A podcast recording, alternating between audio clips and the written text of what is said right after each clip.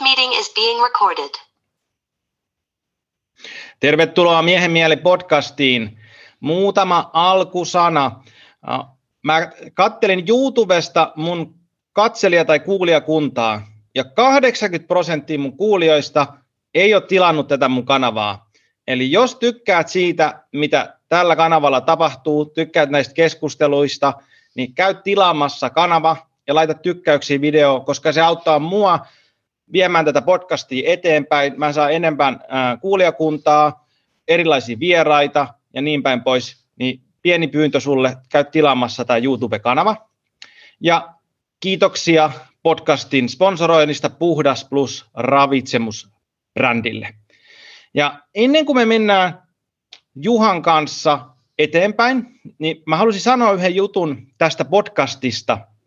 Ja tota, me Juhan kanssa viime jaksossa rönsyiltiin hyvin paljon ympäri ämpäri. Ja ää, mitä tämä podcasti on itsessään, niin on vapaata ajatuksen juoksua. Mulla on kaiken näköisiä ajatuksia, että mihin mä näitä podcasteja vien. Mulla on kirjoitettu kysymyksiä täällä monenmoisia. Ja ää, miten mun nämä podcast, podcastit rakentuu, niin ne rakentuu oikeastaan puhtaasti sille, että mikä minua henkilökohtaisesti kiinnostaa. Ja tämä tulee oikeastaan Jordan Petersonilta tämä ajatus siihen, että me ei voida kontrolloida meidän omaa mielenkiintoamme. Me ei voida pakottaa esimerkiksi, että ole kiinnostunut traktorin moottoreista seuraavat kuusi tuntia. Niin ihmisen mieli ei toimi sillä tavalla, vaan meidän sisäsyntyinen kiinnostus johonkin asiaan on, on jokaiselle henkilökohtainen. Ja Peterson puhuu siitä, että tämä sisäsyntyinen, tämä on myöskin jungilainen ajatus, tämä mielenkiinto, kun me joku, jossain niin sanotusti loistaa tämmöinen pieni tähti, että me, hei, tuolla on jotain mielenkiintoista, niin se tähti on meidän arkkityyppinen itse, joka kutsuu meitä kasvuun, kutsuu meitä johonkin asiaan, mitä me ei vielä ymmärretä. Ja jos me seurataan sitä välkkyvää tähteä, sitä mielenkiinnon kohdettamme, niin silloin me päästään johonkin eteenpäin, ehkä kasvussa itsessämme, ehkä elämässämme. Ja parhaimmillaan se, jos meillä on kaksi ihmistä, jotka seuraa omaa mielenkiintoista kohdetta, ja kun me keskustellaan spontaanisti, niin siitä syntyy jotain uut, uutta, joka myöskin syvemmässä merkityssään on dialogi. Ja toivottavasti me saadaan tänään hienoa dialogia Juhan kanssa, eli mennään jaksoon tämän alkuhövötyksen jälkeen. Juha, psykoterapeutti Juha Klaavu neljättä kertaa podcastissa ennätys, ennätysvierailumäärä. Joka kerta meillä on Juhan kanssa jutut, lähtenyt niin pitkäksi, että on pitänyt nauhoittaa uusi jakso. Ja ehdotankin, jos olet nyt eka kertaa tämän keskustelun äärellä, missä mä Juha jutellaan, niin käy kuuntelemaan ainakin se edellinen jakso, koska tämä jakso on osaksi jatkumoa siitä. Ja me puhuttiin siinä ekassa jaksossa Juhan uudesta kirjasta ja Jungista ja monesta muusta asiasta, ja tässä osaksi me viitataan siihen edelliseen jaksoon. Joten Juha, näitä pitki, pitkinen alkupuherin jälkeen, kiva nähdä sinua ja tervetuloa miehen mieleen. Kiitoksia, mukava olla taas täällä ja, ja me rönsyilemme meidän mielenkiinnon mukaan ihan vapaasti ja sitten jos on tarvetta, niin mä leikkaan sitten niille, jotka haluaa vähän lyhyemmän version, niin, niin sellaisen, mutta, mutta hyvä, että sanoit kaiken tuon, koska tämähän on sinun podcasti ja sinun matkasi miehen mieleen, niin kuin podcastissa kerrot. Kyllä, kyllä. Jos me tota, mennään suoraan syvään päätyyn, me jätetään alku pinnalliset lorinat ja hypätään, katsotaan, tai hypätään sinne mielen syvyyksiin. Niin viime podcast jäi siihen, että me lähdettiin äh, vähän navigoimaan aihetta äh, guruilu ja tämmöinen äh, gurujen erilaiset sisäiset vääristymät. Ja jos me otetaan, puhutaan siitä, ja jos me lähdetään hahmottaa sitä ensiksi siitä, jos sä kerrot meille asiak- tai kuuntelijoille kahdesta ilmiöstä, oma tyylivapaa, miten kerrot, voit kertoa pitkästi, lyhyesti, transferenssista ja projektiosta. Mi- mitä, ne on, mi- mitä ihmisilmiöitä tässä kuvataan? Ihan lyhyesti transferenssilla tarkoitetaan suhdetta ja projektiolla jotakin ominaisuutta, osaa tai, tai eh, tunnetta, eli jotain pienempää. Eli käytännössä niin kuin, se on tällainen tärkeä erotus yleensä. Ja transferenssilla tarkoitetaan vuorovaikutussuhdetta johonkin tärkeään ihmiseen, muun muassa isään, äitiin, sisaruksiin, isovanhempiin, ketä siellä lapsuudessa on ollut. Ja kun tämä tunnesiirto eli transferenssi alkaa tapahtua terapiassa suhteessa terapeuttiin, jolloin ikään kuin asiakas kyllä tietää, että hän puhuu terapeutin kanssa, mutta alitajuisesti hän kuitenkin näkee, kuulee ja heijastaa sen suhteen esimerkiksi äitiin terapeuttiin. Ja tällöin me voidaan läpielää siinä transferenssissa ja terapeutista tulevasta vastatransferenssissa niitä lapsuuden kipeitä asioita kokemuksellisesti läpi. Eli tämä on niin kuin kaikessa tällaisessa syvässä työstämisessä kun muutetaan terapiassa niitä psyykkeen struktuureita, eikä vaan pintatasolla jotain ajatteluskeemoja tai etsitä ratkaisuja tai voimavaroja, niin transferenssi on se avain. Ja, ja projektio on se, että projisoidaan jotain asioita puolia terapeuttiin. Tietenkin nämä ilmiöt ei rajoitu terapiaan, vaan niitä tapahtuu työpaikalla, parisuhteessa, ystävyyssuhteissa – mutta terapiassa ne ovat tarkoituksenmukaisia juuri sen takia, koska terapeutti oman koulutuksen, pitkän oman koulutusanalyysin ja teoreettisen ymmärryksen kautta kykenee niin kuin lukemaan, ymmärtämään tätä ja transferenssia, vastatransferenssia, projektioita, ja, ja siitä tulee sellainen niin kuin hoidon väline. Tästä, näin niin koitan pähkinän kuoressa, mutta aukaseeko tämä, mitä luulet, ja sä nyt tiedätkin, mutta että ehkä kuulija ajattelee. Miten sitten, jos mennään siihen niin sanotusti terapiatransferenssiin, kun eri terapian muodoissa tätä niin kuin no, eri tavoilla ajatellaan tätä, ja varsinkin jos mennään tämmöiseen lyhytterapiaan, niin siinä on ajatuksena, että transferenssia ei synny. Ja jos ajattelee transferenssia semmoisen, niin kuin mä ajattelen maallikon kielellä, on se, että vaikka että minä olen vihainen mun vaikka isälle, koska isäni on tehnyt jotain ilkeää minulle, vaikka lyönyt minua lapsena. Mun isä ei ole kyllä lyönyt, mutta tämä on siis esimerkki. Ja sitten mulla on jäänyt siitä käsittelemättömiä tunteita minun sisään, vaikka vihaa, ja sitten mä menen terapiasuhteeseen, ja kun se suhde syvenee, niin mä alankin ole vihanen mun terapeutille, koska mä en ole voinut olla vihanen mun isälle, niin sitten mä oon vihanen mun terapeutille. Ja sitten jos terapeutti on kypsä ja osaava, niin sitten voidaan keskustella siitä ja käydä sitä läpi ja parhaimmillaan vapautua siitä. Okei, okay. ja sitten taas lyhyt terapia saatellaan me tässä puhun ratkesissa, että, transferenssia ei synny, että se ei ole olemassa oleva asia, se on erilainen terapeuttinen viitekehys. Ja sitten myöskin mä ymmärsin, ymmärsin että esimerkiksi niin kuin behavioristisessa terapiassa ei niin paljon esimerkiksi siihen niin kuin pureuduta. Niin voiko sä puhua vähän siitä, että minkä takia psykoanalyysissä mennään niin syvälle, että se on nimenomaan se transferenssisuhde, mitä käytetään siinä työkaluna, ja sitten näissä muissa terapioissa ei? No musta tämä on niin kuin vähän niin kuin oireenmukainen hoito tai olisi tarkoitus. Ja, ja tässä muistutan, että mulla itsellä yleensä kaikki asiakkaat on käynyt vähintään yhden psykoterapia, jossa ei ole päästy niin syvälle tai ei ole ymmärretty dynamiikkaa. Eli, eli taisin käyttää joskus kesällä tätä, että, että jos on kädessä haava, niin sitten mennään terveydenhoitajalle tai jonnekin ja puhdistetaan, laitetaan laastari. Mutta että jos meillä on, on vatsassa jotain, joka pitää tähystää ja tarvitaan niin kuin operaatiota, tarvitaan jotain äh, muuta hoitoa, jos on vatsasyöpä, kemoterapiaa, säteilyhoitoa, niin, niin siihen tarvitaan joku muu kuin, kuin kouluterveydenhoitaja tai joku, joka putsaa haava. Ja, ja nyt, nyt on tärkeää ymmärtää, että, että kun tällaiset niin kuin lyhytterapiat, niiden fokus ja tarkoitus onkin niin kuin hoitaa enemmän tällaisia pintatasoasioita, reaktiivisia kriisejä tai, tai tällaisia. Mutta, mutta sitten pitkien terapioiden tarkoitus on muuttaa niitä psyykkeen syvärakenteita.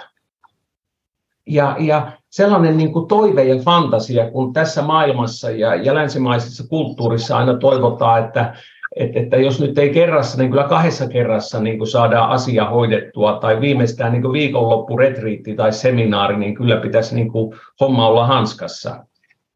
Ja, ja tällaiseen ajatteluun, tällaiset lyhytterapiat, niitähän nostettiin Suomessa ja, ja, ja yllättävää kyllä vakuutusyhtiöt maailmalla, jotka terapioita maksavat, niin, niin ne tuki tutkimusta ja, ja, ja olivat innoissaan, että lyhytterapialla voidaan kaikki hoitaa. Et, et, et musta se on kauhean ymmärrettävää. Mutta, mutta se, että mitä niillä voidaan hoitaa, niin, niin sanotaanko näin, että ei ainakaan psyykkeen syvärakenneita mu- muuteta, koska siihen tarvitaan transferenssi. Eli se, että, että, että ihminen niin kuin saavuttaa tietyn turvan, luottamuksen terapeuttiin, se turva on avoin, niin kuin avain kaikkeen, ja siinä alkaa tapahtua nämä transferenssi-ilmiöt. Ja, ja sitä kautta me päästään hoitamaan ja koko ajan mennään enemmän niihin syvärakenteisiin. Siksi se vaatii aikaa ja, ja siksi nämä terapiamuodot on hyvin erilaisia, niiden tekniikat on erilaisia. Et, et, että tällainen tautologia, että kaikki mikä auttaa on avuksi. On hienoa, että meillä on lyhytterapioita, meillä on erilaisia terapioita, mutta se on fantasiaa, että niillä kaikilla voidettaisiin hoitaa kaikkea ja niiden tulokset olisi samoja. Et, et se on, se on niin ideologia toive, mutta se ei vastaa niin todellisuutta.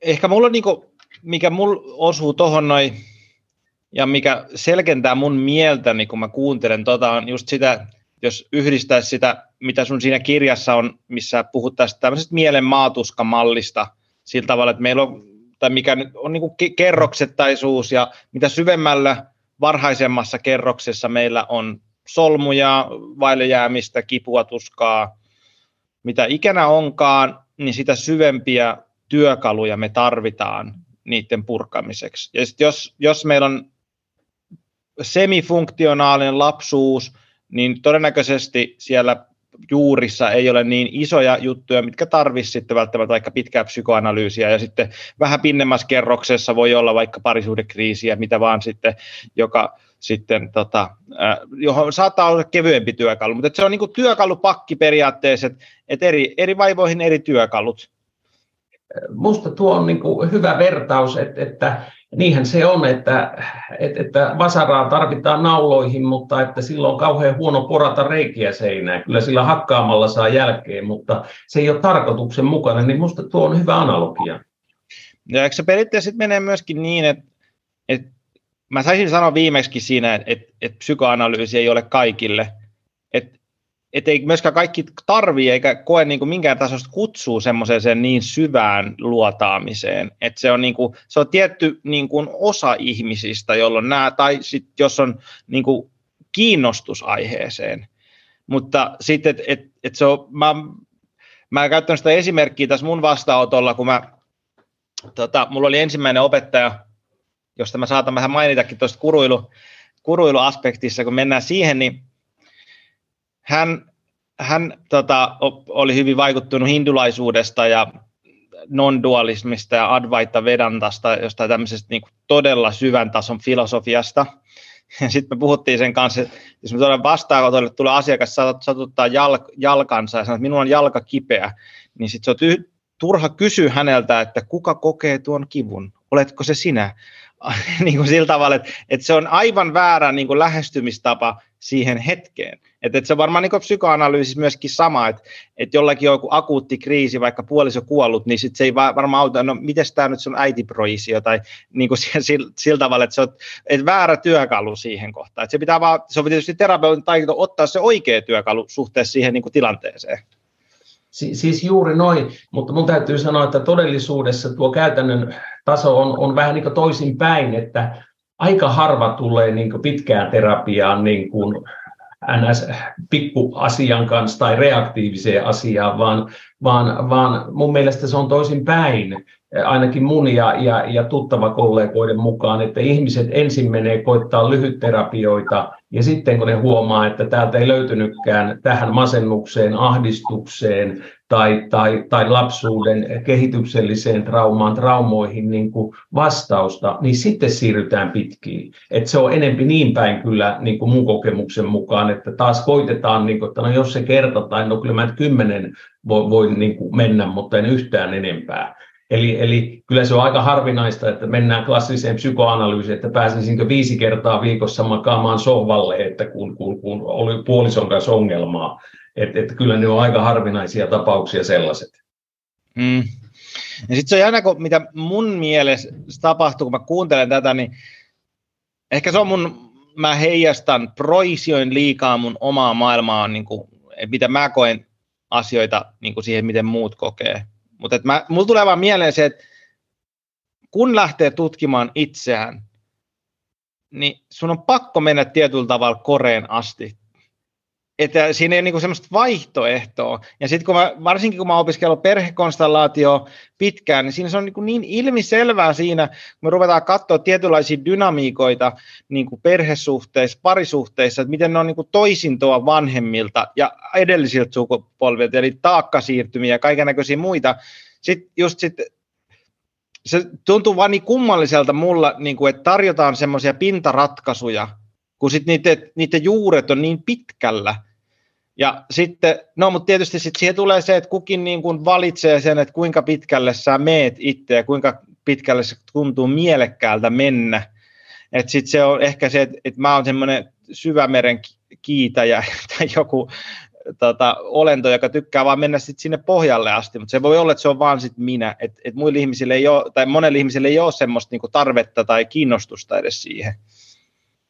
Minusta tuo tosi hyviä pointteja ja itse haluan puuttua tähän, mistä puhutaan induktiivinen virhepäätelmä. Eli, eli kun on induktiivista, deduktiivista logiikkaa ja induktiivisessa lähdetään yksilöstä ja tuodaan siitä yleinen, niin me kaikki enempi tai vähempi niin kuin on tehty tai tehdään yhä tällaista induktiivista virhepäätelmää, kun mulla on näin, kaikilla muillakin on näin kun mä tykkään tästä, niin kaikki muutkin tykkää tästä ja niin edelleen. Ja tämä on niin kuin kauhean yleistä, kun ihmiset ajattelee psyykkisiä ongelmia ja kipuja. Eli, eli niin tämä jaottelu, neuroottistasoinen, se kevyin, rajatilatasoinen ja, ja psykoottinen taso, niin monesti ihmiset, jotka on niin kuin sanotaanko pikkuisen vaurioitunut, eli, eli neuroottistasoisia, ne ei ymmärrä eri tavalla vammautuneita, niin kuin rajatilatasoisia tai psykoottisia. Ja on tämä induktiivinen virhepäätelmä, niin sitten kun ei ymmärrä eikä pääse siihen niin kuin olotilatasoiseen kipuun, kauhuun, niin, niin ne on niin kuin, että no mitä sä liiottelet. Ja, ja, ja monesti se on pelottavaakin auttajille tai ihmisille, jolloin aletaan syyllistämään jopa ihmistä, joka kokee niin kuin syvemmällä tasolla kipua tai eksistentiaalista ahdistusta.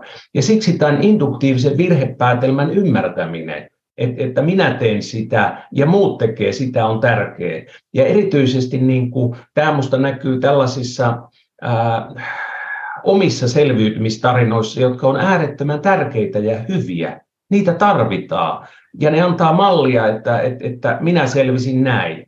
Mutta ne on aina sen yhden ihmisen, joka on tietyllä tasolla, tietyllä syvyydellä vaurioitunut ja hän saa tietyllä tavalla apua. Niin kuin kivutraumat asuu aina meidän niin kuin fyysisessä puolessa ja, ja, ja mielessä, hermostossa. Joillekin ihmisille auttaa keskusteluterapia erityisen hyvin, niin ne on sitä mieltä, että kaikkien pitäisi saada tätä ja vaan tämä on oikein. Toiset, jotka ovat saaneet kehoterapioista apua, ei, keskusteluterapiat on huonoja, että et, että minä sain avun tästä, niin kaikki muutkin saa avun.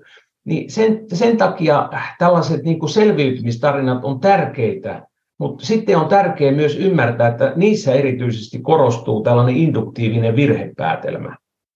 Ja, ja, ja siksi niin kuin ammattilaiset, joilla on kokemusta kymmenien tai satojen ihmisten hoidosta ja, ja teorian tunteminen, niin, niin tuo eri näkökulmaa ja, ja monesti niin kuin ammattilaiset muistuttaa, että mm, tämä on sinun kokemus ja se on tärkeä, mutta tämä ei päde kaikille.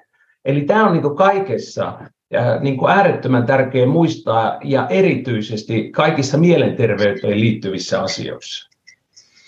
Mun mielestä Jung sanoi sitä, että mä taisin jonnekin Instagramin postata just siitä, että, että tästä samasta teemasta, että, ää, että älä harhaudu kuvittelemaan, että toisen ihmisen psyyke olisi samanlainen kuin sulla, että meillä olisi joku tämmöinen kollektiivinen ihmisen mielen rakenne. Että vaikka meillä varmaan on siis, totta kai semmoisen, kun mennään semmoisen tarpeeksi metatasolle ja pitkälle, mutta semmoisen niin yksilön mielen rakenne saattaa olla todella erilainen toisilla ihmisillä kuin sulla. Ja sitten se on jännä, varsinkin kun se tietyllä tavalla sotii semmoista niin materiaalista maailmankatsomusta kohtaan, että et, et ihmisen mieli olisi jonkunlainen. Sitten sillä, että no varmasti jostain suunnasta me voidaan katsoa, että se on jonkunlainen, mutta me ollaan niin, niin, niin, niin komplekseja olentoja me ihmiset, kaikki ne näiden tasoineen, ja sitten myöskin se, että miten niin kuin va- on variaatiota ihmisissä, niin se on niin kuin todella, todella mä, psykedeellistä mun mielestä, miten niin kuin iso variaatio ihmisissä on, ja silti me jaetaan niin kuin jotain yhteneväisyyksiä, että me voidaan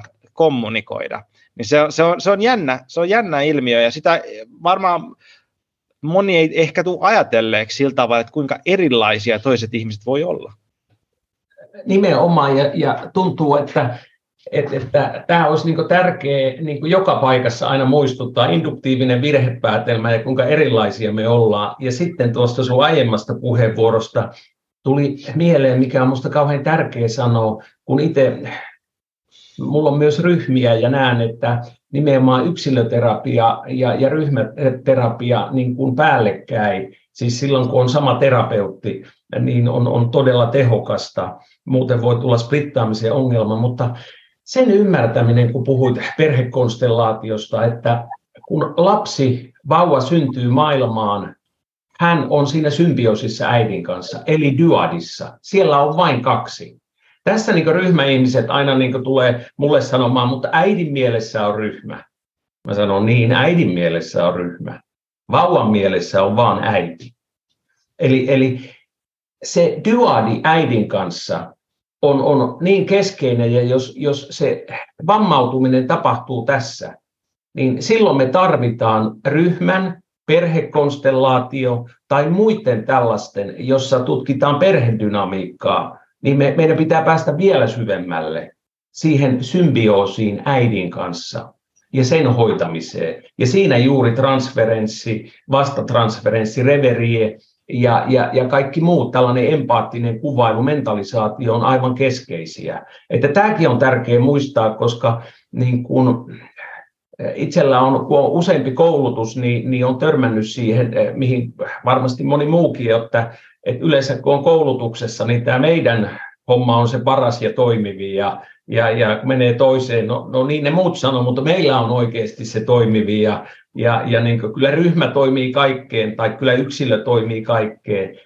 tai, tai, tai kehoterapia. Mm, onko näin? Eli, eli yksilöt on niin erilaisia ja, ja musta se, että missä vaiheessa se häiriintyminen, kipu on tapahtunut, sehän määrittää sen.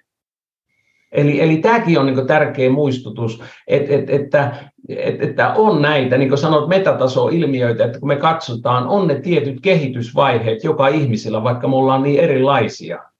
Eli, eli joitain lainalaisuuksia me ei päästä pakoon, että kaikki voidaan hoitaa ryhmässä tai kaikki voidaan hoitaa näin. Se ei ole totta. Ja nyt korostan olen, olen tässä valmistumassa ryhmäpsykoterapeutiksi, että en parjaa nyt jotain muuta, että mä yleensä ulotan kritiikin niihin koulutuksiin ja koulukuntiin, johon itse kuulun, kuten jungilaisiin ja psykoanalyysiin myös.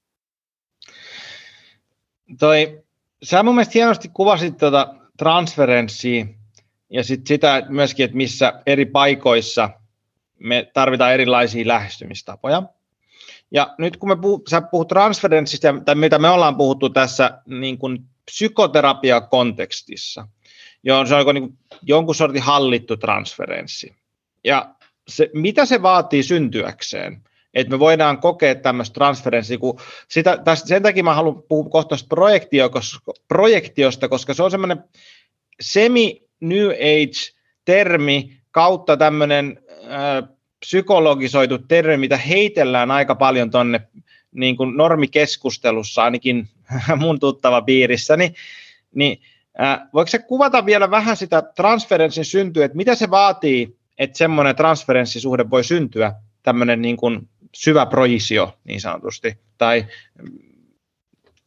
niin. Lu- luulen saavani kiinni. Ensinnä taas lähden Aatamista ja Eevasta tuntuu, että tänä päivänä on se uususkonnossa, uushenkisyydessä on otettu hirveän paljon niin jungilaisuudesta, psykoanalyysistä, niiden termistöä ja, ja, ja välineitä, joita sitten heitetään, käytetään. On, on tärkeää, että tulee psyykkistä niin tietoa, ymmärrystä, se laajenee, leviää kansaan, mutta monesti huomaa, että sitten puuttuu sellainen oikein syvempi taustaymmärrys, mitä se on, mitä ne ovat, mitä ne eivät ole ja, ja mitä saa aikaa ja mitä ei saada aikaan. Niin kuin esimerkiksi varjotyöskentely, sehän käsittääkseni on, on, on melkein niin kuin New Age uushenkisyydessä sellainen, että kaikki tuntee ja kaikkihan tekee varjotyöskentelyä. Sitten voisi kysyä, että mitä se on, ymmärretäänkö, mitä sillä voidaan tehdä, mitä sillä ei voida tehdä minätilat eivät ole varjotyöskentelyä, ne ei kuulu aitoon minuuteen, niitä ei pidäkään integroida, ja, ja varjotyöskentely ei ole apu niihin. Mutta että kun kysyt transferenssista, projektiosta, niin, niin nämäkin on vähän silleen veteen piirrettyjä viivoja, että, et, että kun ne monesti menee päällekkäin. Eli, eli kun projektio puhutaan enempi ehkä sellaisesta kevyestä tai ominaisuudesta siirtymisestä, transferenssi on suhde, mutta, äh, mutta eihän ne ole mitenkään niin kuin erikseen, että, että anteeksi, että, että mulla oli projektio, sitten se tuossa kohtaa muuttuu transferenssiksi, vaan ne on päällekkäisiä ja, ja transferenssissakin on samaan aikaan monta tasoa, että me voidaan niin kuin tunnin aikana niin kuin silmän räpäyksessä niin kuin, mä voin olla iso isä, mä voin olla äiti, mä voin olla jotain muuta ja ne on päällekkäisiä. Eli, eli se, sekin on niin kuin sellainen taitolaji, johon kokemuksellisuus, kokemus niin kuin auttaa ymmärtämään.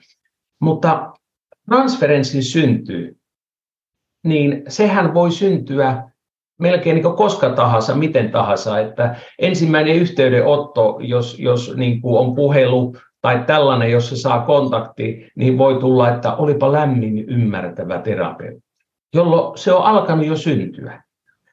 Eli, eli se, sekin, että, että se voi syntyä koska tahansa, mutta sen syvenemiseen tietenkin tarvitaan aikaa, mutta ennen kaikkea se turva, että me päästään työskentelemään sen kanssa.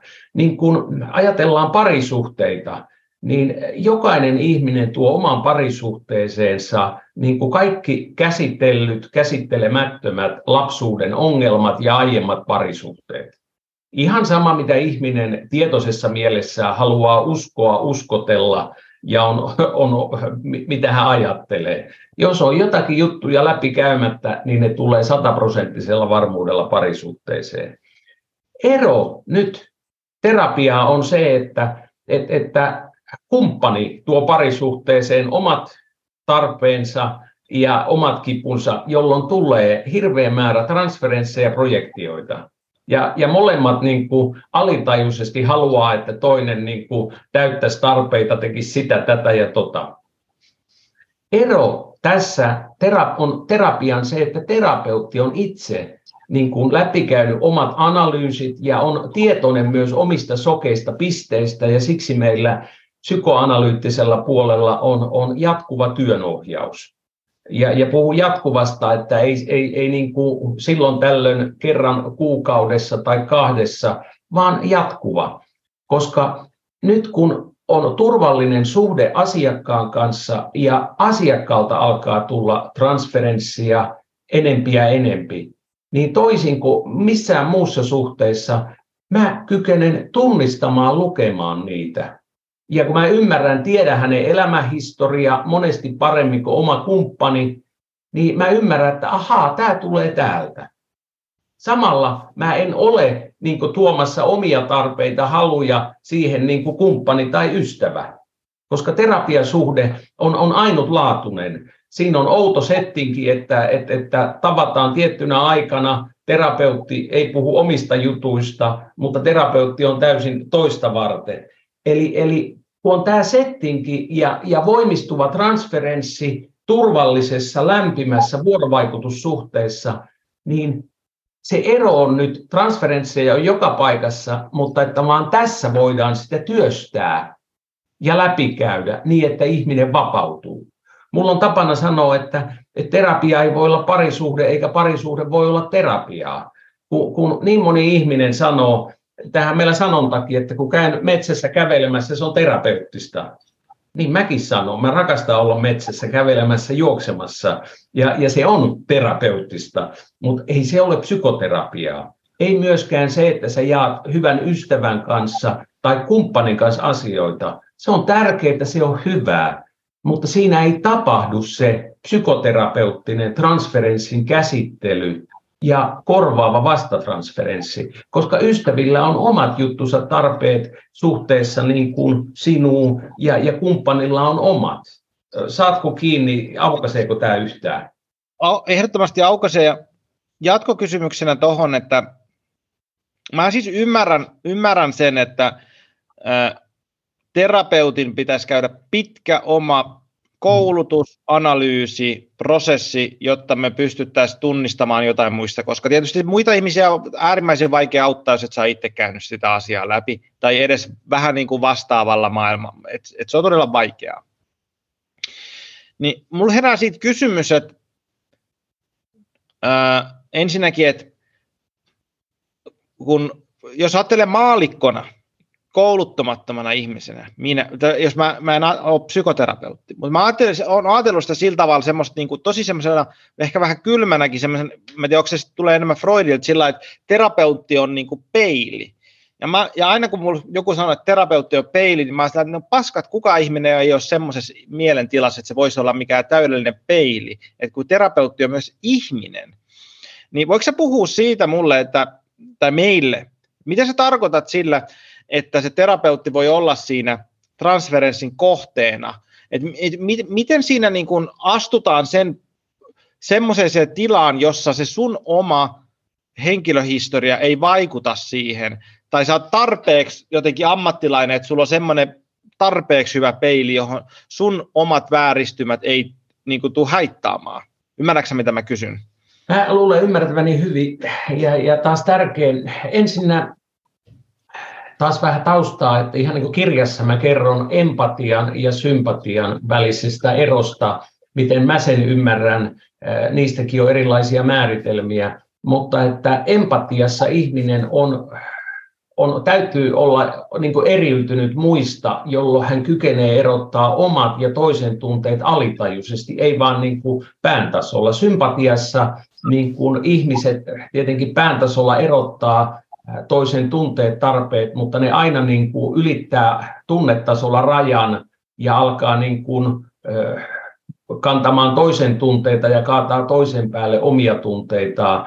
Ja, ja muistan joskus 90-luvulla oppineeni tällaisen vanhan sanonnan, mikä kirjassakin kirjoitan, että että, että sympatia on sitä, kun joku ihminen on tippunut kaivoon, että sympaattinen hyppää sinne kaivoon mukaan auttamaan, parantamaan tätä tilannetta. Seurauksena on se, että puurot ja vellit menee sekaisin, eli molemmat on nyt vähän huonommassa olotilassa kuin aiemmin. Empatiassa ihminen heittää köyden sinne kaivoon, eli pysyy erillisenä ja voi oikeasti auttaa. Eli, eli tämä on niin kauhean tärkeää, että, että terapeutti on todellakin käynyt omat pitkät koulutusanalyysit ja, ja niin psykoanalyyttisellä puolella puhutaan reanalyysistä. Eli, eli koulutusanalyysin jälkeen niin suositellaan vähintään toista pitkää psykoanalyysiä, jonka läpi käy, ja se elämänmittainen työohjaus. Ja, ja, ja tosiaan itsekin muistan, pitää oikein lähettää, jos, jos Paula Lindgren Tampereella katsoo tätä ensimmäiset kymmenen vuotta, kun toimin psykoterapeuttina, niin, niin joka perjantai Paula Lindgrenille menin. Ja, ja se oli sellainen niin kuin, äh, hyvä, turvallinen kasvun paikka, kasvaa terapeutiksi, käsitellä kaikkia niitä asioita, tunteita, mitä heräs asiakkaiden kanssa, mutta siinä sai myös teoreettisen peilauksen ymmärryksen. Eli, eli niin kun, ja sitten mulla oli myös niin kun mies työohjaaja, jonka luona kävin, ne vaihtun myös kerran viikossa. Eli, eli tällainen niin tausta, että, että, että läpikäydään asioita, on äärettömän tärkeä se jatkuvuus, koska se tekee sen juurikin, että mun ei tarvi tuoda omia juttujani niin kuin asiakkaille edes alitajuisesti. Eli, eli kun on saanut tarpeeksi läpikäydä ja on jatkuvasti sellainen paikka, jonne niitä vie. Ja, ja, ja nyt on tärkeää se, että tietoisessa mielessä en usko, että kukaan niin tarkoituksella kaataa asiakkaiden päälle. Se on se alitajuinen tarve, kun ei ole läpikäyty eikä ole omaa työohjausta tai reanalyysiä. Ja, ja tämä niin taustana ja, ja nyt on pakko ottaa, kun tällainen freudilainen termi, teoreettinen, anteeksi, terapeuttinen abstinenssi, että, että terapeutti ei puhu itsestään, jää omaa elämää, joka on kauhean tarkoituksenmukainen. Mitäs terapia se on, että, että, että sulla on joku juttu siinä ja sitten mä rupean, juu, juu, mutta tiedätkö mulle kävi näin ja, ja tiedätkö mulla on tällainen. Eihän se ole terapiaa, vaan, vaan se on enempi ystävyyttä, että mä kerron oma elämäni jutuista ja, ja, ja siinä ei toteudu se, mitä psykoterapiassa pitäisi toteutua. Eli, eli eh, teoreettinen abstinenssi tarkoittaa, että mä pidän omat asiani itselläni, mutta, mutta siihen on aikojen kuluessa tullut sellainen harha, että terapeutti olisi jotenkin kylmä ja, ja, ja ei kommentoisi ja, ja sanoisi vaan, mm, kerro lisää. Ja, ja siinä se. Totta kai tällaisiakin on ja, ja meillä on. Tiedän kyllä, että on, on sellaisia ei kauhean lämpimiä, empaattisia terapeutteja joka koulukunnassa. Mutta, mutta sen takia niin kun on tullut nämä Winnicottin ja Bionin luomat käsitteet niin holding ja containing, eli sen asiakkaan niin kannattelu, emotionaalinen lämpö, jolla kannatellaan asiakkaita, se holding ja containing, että otetaan ne tunteet kannettavaksi ja terapeutti kantaa. Eli, eli kyllä se on niin, että, että, että, että se teor, terapeuttinen abstinenssi ei ole kylmää ja, ja sille vetäytyvää, vaan se on lämmintä, turvallista, kantavaa. Ja sen pohjalta tulee sitten tämä peilaus, mistä kysyit. Ja eihän kukaan voi olla täydellinen puhdas peili. Me ollaan jokainen ihmisiä. Mutta se on äärettömän tärkeää juurikin, kun on tällainen kehityksellinen trauma, jolloin vanhemmat on antanut niin, niin vääristynyttä peiliä lapselle. Et vähän niin kuin jos muistat, aika moni muistaa, on huomannut, lapsuudessa on Tivolissa sirkuksessa käyty, jossa on niitä venyttäviä peilejä tai lihontavia peilejä, että, että ihminen alkaa, tai niin niistä peileistä ei näe, minkälainen oikeasti on. Ja, ja kun on lapsena epävakaat vanhemmat tai, tai äiti masentunut tai, tai äiti kipeä ja, ja isä, niin lapsi on saanut peilausta tällaisista vääristyneistä peileistä, jolloin hän ei niin tunnista itseään, vaan pitää itseään monesti arvottomana, häpeällisenä, kaikkein syypäänä, viallisena, huonona, rakkauteen kelpaamattomana olentona. Niin, niin terapeutti, joka on käynyt itseään läpi, hän antaa koko ajan omalla olemuksellaan tervettä peiliä, mutta sen lisäksi tarvitaan verbaalinen peilaus. Eli, eli emotionaalista kuvausta, mentalisaatiota, jossa me sanotetaan asioita. Mutta se syvä peilaus tapahtuu niin tunnetasolla, ja, ja siihen tarvitaan se, että terapeutti on niin kuin itseään läpikäynyt tarpeeksi että, että, että hän on niin kuin aidossa minuudessa ja että hän antaa pelkästään sillä, kuka hän on, oikeanlaista peiliä. Ja tämähän on tietenkin kauhean teoreettista, koska varmaan haluaisit kysyä, että no niin, mistä Juha sen tietää, että on saavuttanut tämä? ja, ja, ja, ja kuka sen voi ulkopuolelta sanoa? Mutta sen takia se suositus onkin, että, että reanalyysi ja jatkuva työnohjaus, että, että, että että se saisi toteutua ja, ja vahvistua koko ajan. Ja mulla on tapana sanoa, että kaikki työohjaukset, koulutukset, omat terapiat, mitä mä käyn läpi, heijastuu suoraan myös asiakkaalle. Eli, eli se parantaa sitä peilausta, sitä tapaa, kuinka mä olen läsnä ja kykenen antamaan heille terapeuttista hoitoa. Miten sitten, kun puhutaan transferenssissa, transfer, transferenssista terapiaympäristössä, niin voiko sä puhua siitä, että miten se tapahtuu vaikka opetusympäristössä suhteessa opettajaan tai sitten vaikka harrastusympäristössä suhteessa ohjaajaan, niin miten se eroaa? Koska kumminkin samanlainen ilmiö tapahtuu mun nähdäkseni tosi monessa paikassa, jos, jos kumminkin oletuksen on se, että, että on luottamuksellinen suhde johonkin auktoriteetti, auktoriteettiasemassa olemaan henkilöön, niin ne on tosi helposti paikkoja, jos tämmöinen samanlainen ilmiö toistuu. Niin voiko sä puhua vähän siitä erosta siellä terapiakontekstissa ja sitten semmoinen, että sit se tapahtuu tällä niin kuin NS-arjessa? Siis sillä tavalla, sitähän tar- tapahtuu arjessa. Ne erot on ehkä siinä, että terapiassa, psykoanalyyttisessä me pyritään edesauttamaan sen syntymistä. Eli, eli sillä tavalla, että mä en kerro juttuja mun elämästä. Ja, ja puhutaan tällaisesta mahdollisimman puhtaasta projektiopinnasta, eli, eli mä kerron omasta elämästä, mun ihmissuhteista mahdollisimman vähän, että asiakkaalla on vapaus projisoida, ajatella musta mitä tahansa, että jos hän tietää musta tämän, tämän, tämän, tämän, niin realiteettiperiaate tulee siihen, että no, no eihän se voi olla totta, kun Juha on tällainen, tällainen, tällainen. Ja, ja Tämä on yksi puoli, eli, eli se terapeuttinen abstinenssi, sillä pyritään luomaan, edesauttamaan transferenssin syntyä, tietenkin se kaikki containing, holding, se empatia, lämpö. Ja se, että terapeutti niin kuin kykenee tulkitsemaan ymmärtämään tätä. Koska on käynyt oman pitkä analyysi ja, ja oppinut siinä käytännössä, mitä se on, mutta sen lisäksi myös teoreettisesti niin kuin ymmärtämään, ja molempia tarvitaan. Niin kuin moni on lukenut transferenssista, mutta ei ole niin kuin itse omissa analyyseissa saanut kokemuksellista ymmärtämistä, mitä se on, ja silloin aika varmasti voidaan sanoa, että ei hän osaa käyttää transferenssia, että, hän on vain kirjoista lukenut ja siinä se. Mutta nyt se toinen puoli sitten, että äh, kun koulussa tietenkin, yleensä kaikki auktoriteetteihin, koulu, työpaikka, papit, lääkärit, heihin kohdistuu paljon transferensseja ja projektioita. Ja, ja sehän on monesti hyvin kuluttavaa. Niin kuin papin pitäisi olla niin kuin se, joka käyttäytyy, elää näin ja näin, eikä saa tehdä tota. Ja lääkärin pitäisi olla tällainen, tällainen, tällainen.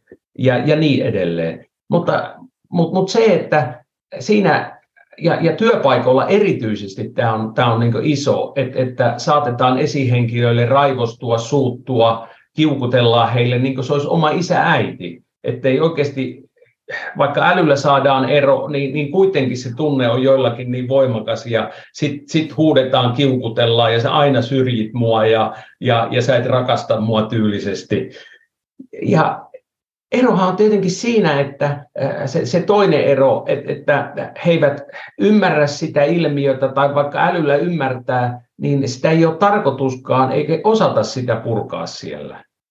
Eli, eli siellä se on minusta enemmän haitallinen ilmiö ja olisi tosi tärkeää, että sitä ymmärrettäisiin niin työntekijä kuin työnantaja.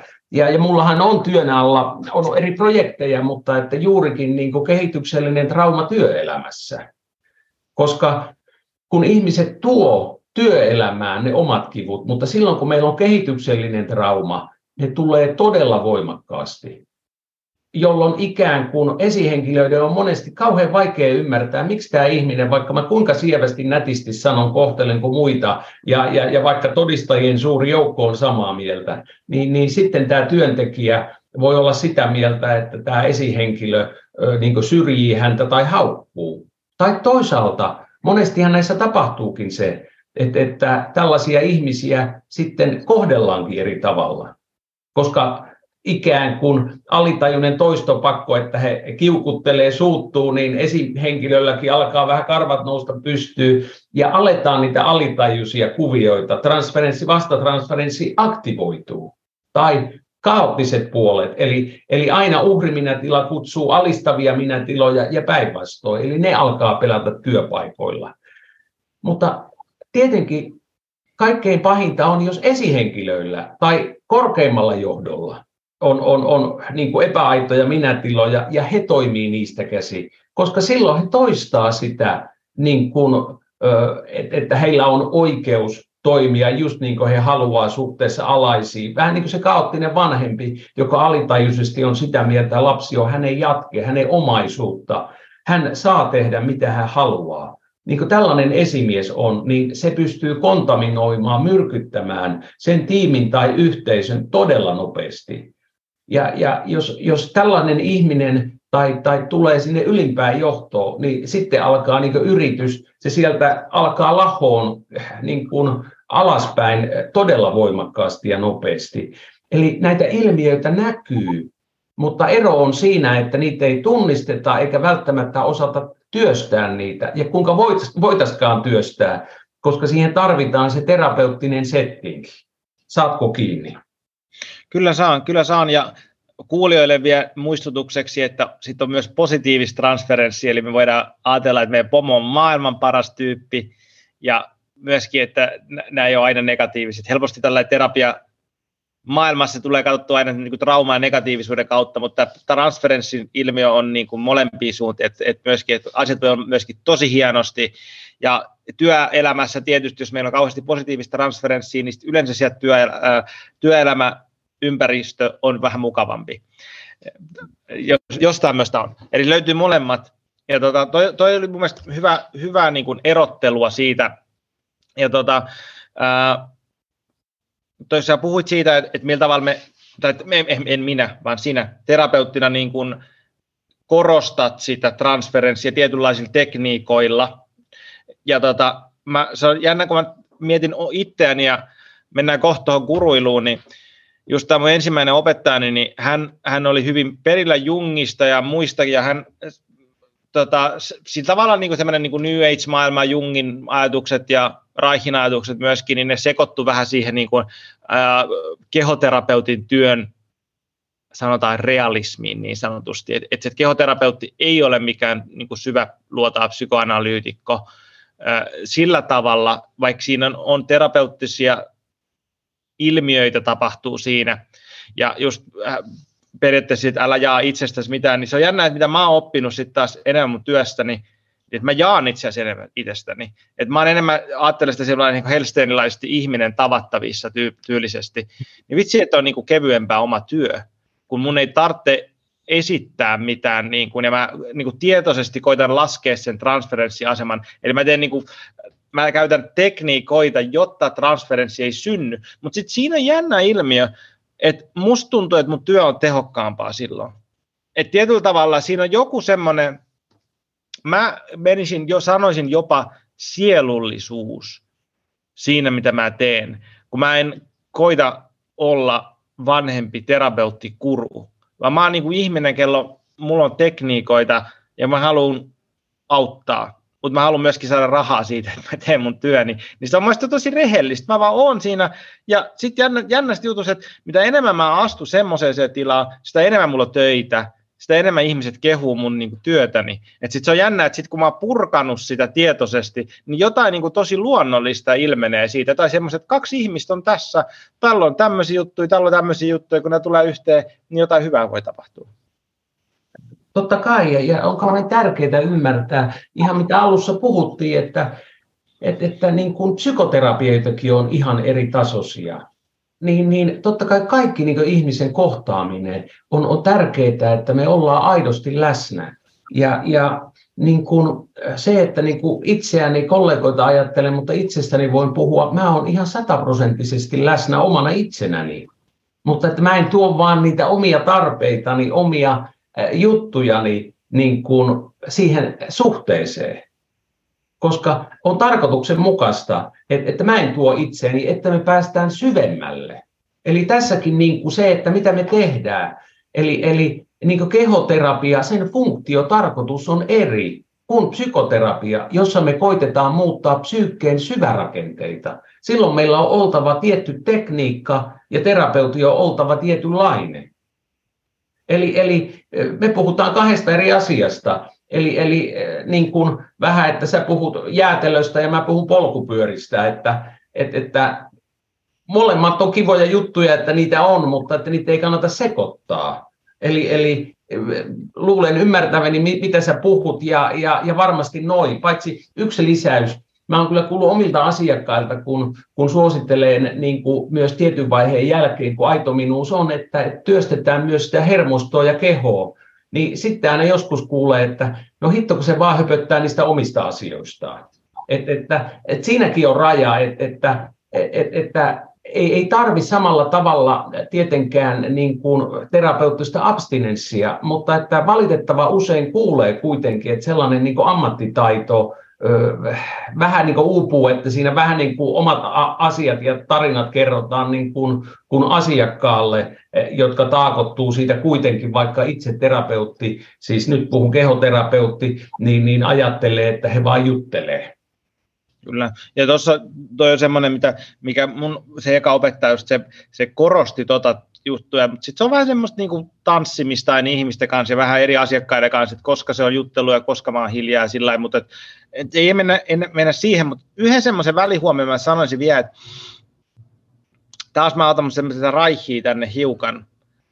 Ja siis Raiho oli psykoanalyytikko kumminkin, niin kuin Freudin oppilaana, mutta sitten hän oli, niin kuin, hän on kehoterapian sanotaan niin kuin esi-isä, ja suurin osa kehoterapeuttisista menetelmistä tulee Raihilta tällä hetkellä, tai ainakin se teoriapohja.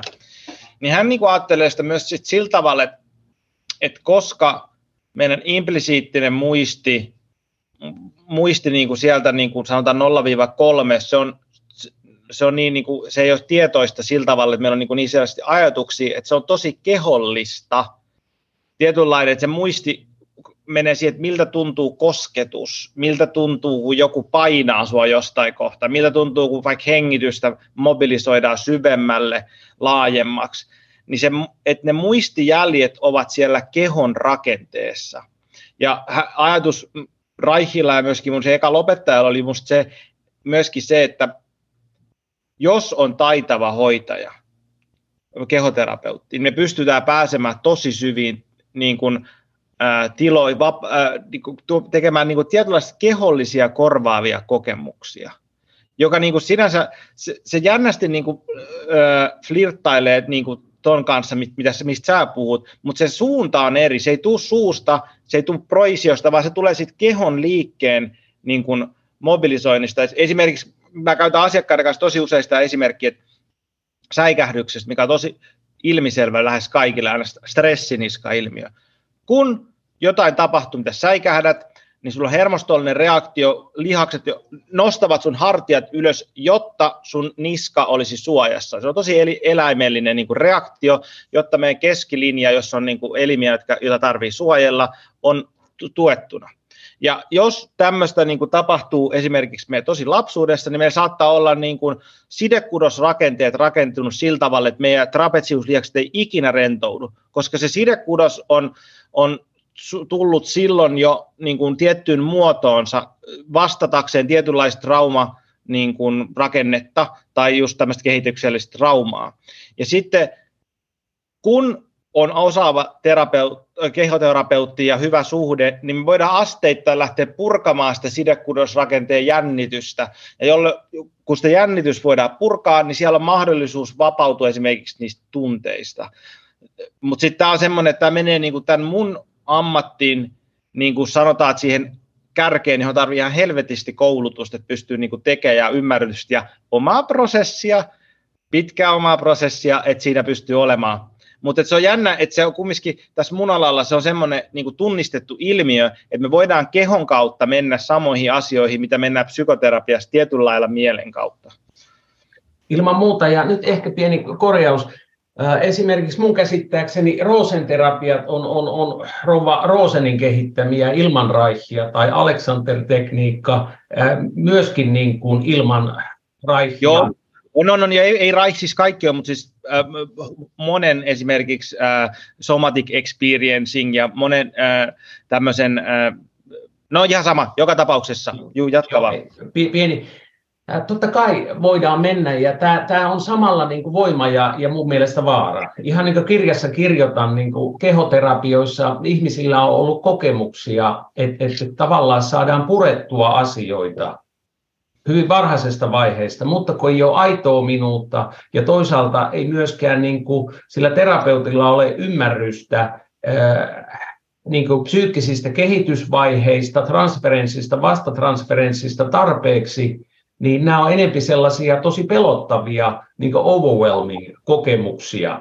Mutta että ilman muuta, koska vauva on se keho minus, ne ei ole eriytynyt. Eli kaikki asiat, mitä vauva kokee, tapahtuu samaan aikaisesti hermostossa, psyykkeessä, ruumiissa, eikä niitä voida erottaa, että et trauma, kipu, läpikäymättömät asiat ei asu vain ruumiissa ne on ruumiissa, mielessä, hermostossa, sisäelimistä. Et, et, et, et, Tämä on jotenkin se, että niin kuin, niin kuin, mitä koitan myös hokea, kun jotkut, niin kuin, että et mä en sano, että sinä, mutta että käytän tässä taas tilaisuutta hyväksi, että, että kipu asuu ruumiissa. Joo, kyllä se asuu sielläkin.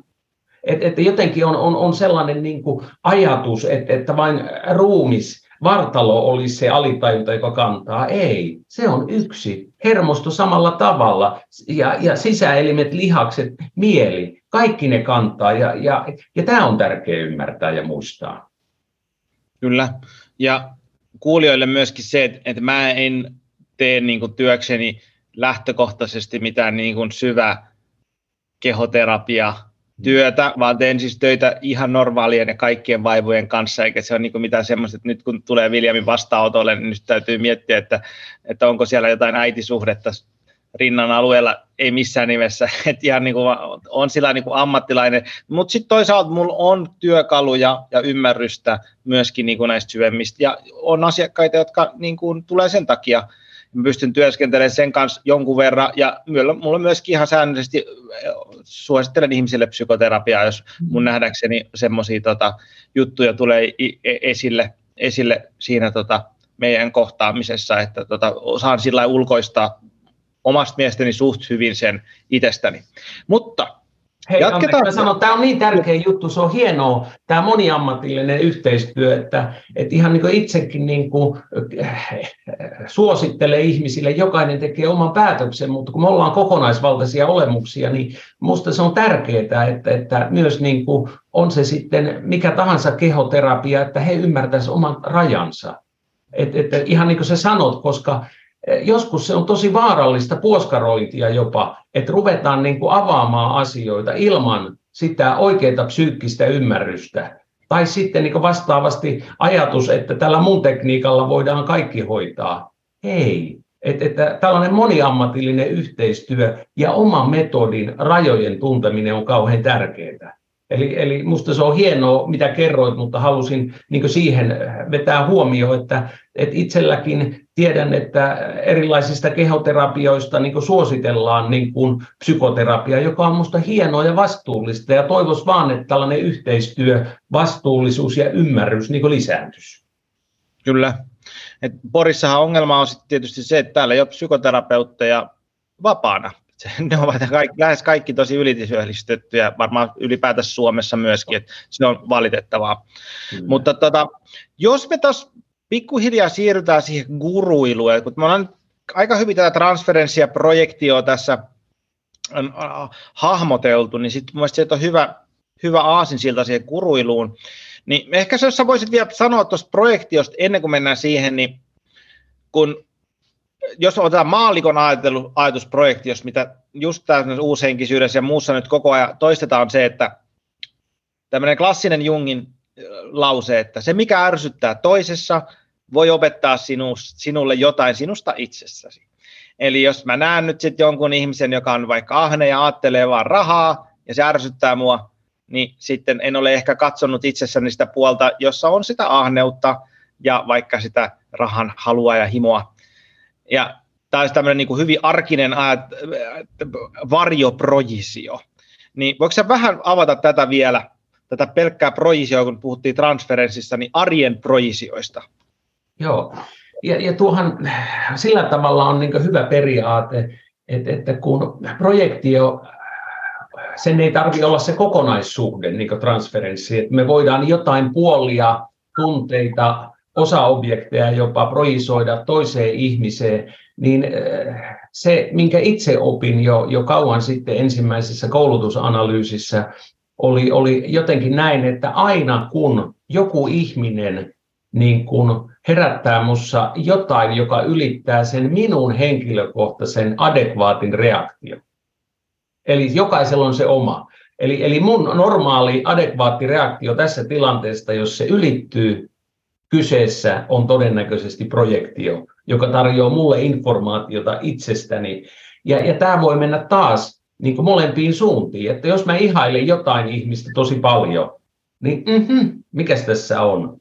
Että, että onko niin sanottu kultainen varjo, että onko jotain, mitä en ole kyennyt tunnistamaan, omistamaan itsessäni, tai, tai tuo just jos sanot rahahimo tai, tai joku muu, että onpa ärsyttävä tai näin niin heti kun se ylittää sen mun normaali adekvaatin eh, reaktio, niin se on, että mm-hmm, tämä on informaatiota. Ja, ja sillä tavalla niin musta tuo on, on niin kauhean hyvä tällainen nyrkkisääntö, ja, ja musta sitä voi kaikille suositella, sanotaan sitä jungilaiseksi varjotyöskentelyksi tai varjotyöskentelyksi tai osaksi sitä, varjohan on paljon laajempi juttu, et niin, niin sen ymmärtäminen on minusta hyvä ja tärkeä asia. Ja sitten tuossa on vaan haaste tietysti tuo, mitä sä sanoit, että mikä on normaali adekvaatti reaktio, niin kuinka moni tunnistaa itsessään semmoisen, niin sekin vaatii jo pitkän niin kuin proje- prosessin ymmärtää sen, senkin jo. Mutta mä tykkäsin siitä, yksi mun ystävä, kun me, muista mistä me keskusteltiin jostain asiasta, ja hän kysyi multa, että mitä mä niin ajattelen siitä, ja, ja hän oli jostain ärsyntynyt jostain jutusta, ja mä sanoin hänelle tämän, niin kuin tämän Jungin ajatuksen siitä ja ärsytyksestä ja siitä, että se voi opettaa jotain itsessään. Ja hän vähän niin kuin pamahti, pamautti mulle siitä sit niin kuin vastapalloa, että et, et, et, et toi tuommoista niin niin New Age niin että et mitä se oikeasti se ihminen onkin perseestä, että mistä sä tunnistat, että et, et, niin kuin, et joku ylittää sun rajojas, rajojas.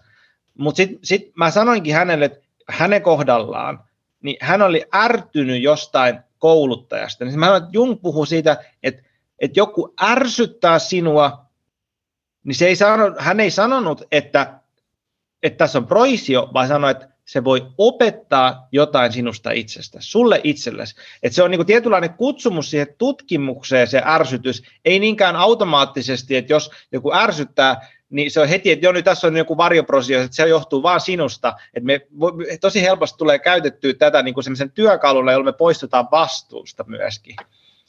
Tämä on tosi tärkeä juttu, koska näin se vaan on, että, että maailma on valitettavasti pullolla erilaisia ihmisiä, jotka on kaoottisia, hyväksikäyttäviä, mitätöiviä, kohtelee alaisia työntekijöitä väärin ja, ja niin edelleen. Et, et, et se on niin tärkeää aina muistaa. Mutta että tämä on vähän sellainen, niin kuin, että, että vastaus ei löydy vain siitä, että ongelma vika on muissa, eikä se löydy, että kaikki on vain mun projektiota, vaan on tärkeää katsoa nämä molemmat puolet. Ja, ja kuitenkin tuo, mitä sanoit, että, että, että vaatii valtavasti työtä tunnistaa se oma normaali adekvaatti reaktio. Mä sanoisin, että kyllä tai ei. Että monet ainakin saa ääripäistä kiinni, että ne niin kuin, monesti niin kuin itsekin ihmettelee, että se jaska, mä en tiedä mikä siinä niin ärsyttää, mutta kun kukaan ei ärsytä niin paljon. Ja kun mä oon miettinyt, niin ei se nyt sano eikä tee mitään, mutta joku siinä vaan mättää. Et, et monesti sellaisista niin kuin selkeimmistä projektioista saa kiinni, mutta totta kai niin kuin sellainen, niin kuin psykoanalyyttisellä puolella puhutaan observoiva eko, että, että tulee sellainen itsehavainnointikyky ja, ja niin, niin sekin kehittyy tällaisen työskentelyn aikana, jolloin se on vähän niin kuin automaatio, että ei sitä tarvitse niin pysähtyä ja mm, mitä tässä tapahtuu, vaan se vaan niin kuin, että aha, että nyt, nyt Juha tai sitten niin kuin vähän suutahtaa, ärtyä jostakin, että, että kun on sopivasti aikaa, niin mietitäänpä tätä asiaa. Kyllä. Sitten kuruiluun. Nyt toivottavasti kuulijoilla on perushahmotus transferenssissa, projektiosta ja varjoprojektiosta ja positiivisista niistä ja negatiivisista. Ja siitä, että se ilmenee meidän psykoterapiassa ja se, sitä voimistetaan psykoterapiassa, jotta siitä tulisi terapeuttista. Ja sitten kevyemmässä muodossa se ilmenee työyhteisöissä, kouluissa, harrastuksissa, jos on auktoriteettiasemassa oleva henkilö ja sitten on to, ihminen, joka on ns. hänen allaan. Ja siellä se on kevyempi, mutta olemassa oleva ilmiö. Ja sitten kun me mennään sitten siihen kuruiluun, niin ää, mitä siellä tapahtuu, kun on, jos puhutaan vaikka tämmöisestä lahkomaisesta ympäristöstä, se voi olla tietysti ihan vaan koulutuskin, meillä on kaiken näköisiä psykoterapiaguruja, meillä on erilaisia guruja vaikka harrastuksista, jotka saa vähän tämmöisestä ihmistä suuremman aseman siinä ympäristössä. Ja sitten tietysti meillä on ihan oikeita kultteja, missä on guruja, jotka sanoo olevansa guruja. Niin voiko sä puhua vähän tästä ilmiöstä? Joo, ja viime kerralla jäi ihan se kuruasia, ja nyt on tärkeää sitten erottaa transferenssit ja projektiot siitä, että, että kun ollaan rajatilatasoisesti häiriintyneitä, eli jolloin se aitominuus on, on enempi vähempi hukassa ja tiputaan niihin minätiloihin, tapahtuu alitajusta mukautumista, joka on juurikin näiden oikeiden kurujen ja, ja lahkojen kohdalla. Mutta että se onkin eri asia, että meillä on, on opettajia, ja, ja, jota nostetaan, puhutaan monesti auktoriteettialallaan ja näin.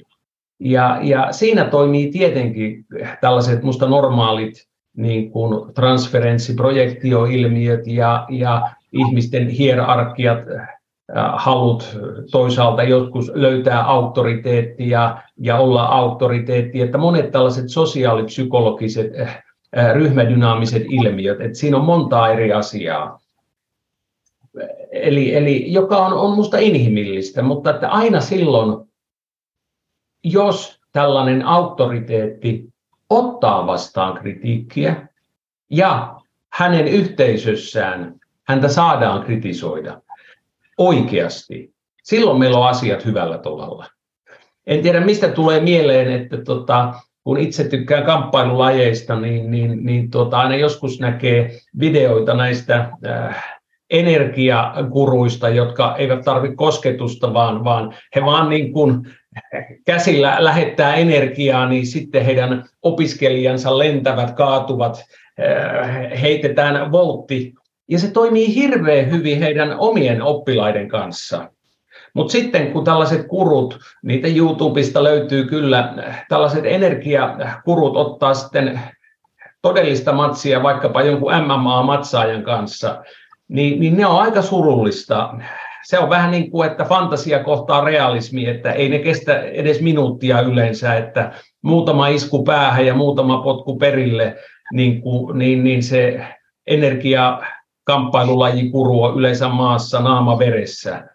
Eli, eli tässäkin se, että juuri, että omassa joukossa tulee oikeaa kritiikkiä ja että he voi ottaa vastaan. Monesti yliopistomaailmasta tämä toteutuu, mutta, mutta valitettavasti kun me mennään psykoterapiamaailmaan, niin no, jungilaisuus on minusta hyvä esimerkki, että, että, että siellä monesti on, on ihmisiä, jotka kieltää todellisuuden ja on sitä mieltä, kun Jung opetti tällä tavalla, niin, niin kyllä tämän täytyy olla näin.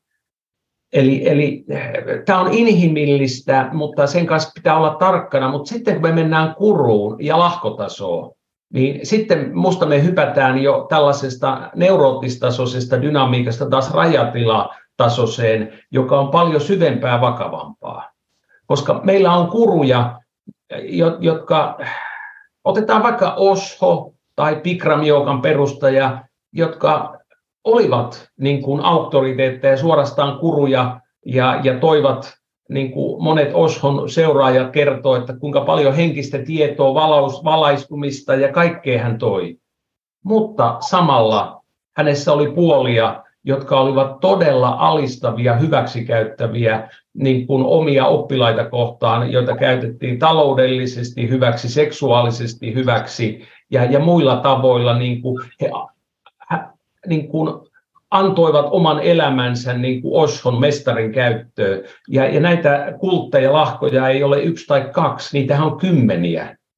Ja, ja, ja tässä tapahtuu mun mielestä se niin kuin, epäaidot minätilat kohtaa. Eli, eli kuru, joka on alistavassa minätilassa silloin, kun hän hyväksi käyttää näitä. Että, että ajattelen, että Osho ja Bikram, Bikram kai on nimeltään tämä Hakyouka, niin tietyssä vaiheessa he olivat kiinni aidossa minuudessa ja, ja, ja toivat opetusta, antoivat opetusta, mutta sitten he aina tippuivat kaoottisiin minätiloihin, jolloin he hyväksikäyttivät todella raakasti, kraavilla tavalla omia oppilaitaan. Ja, ja, ja tämä on niin tärkeää ymmärtää.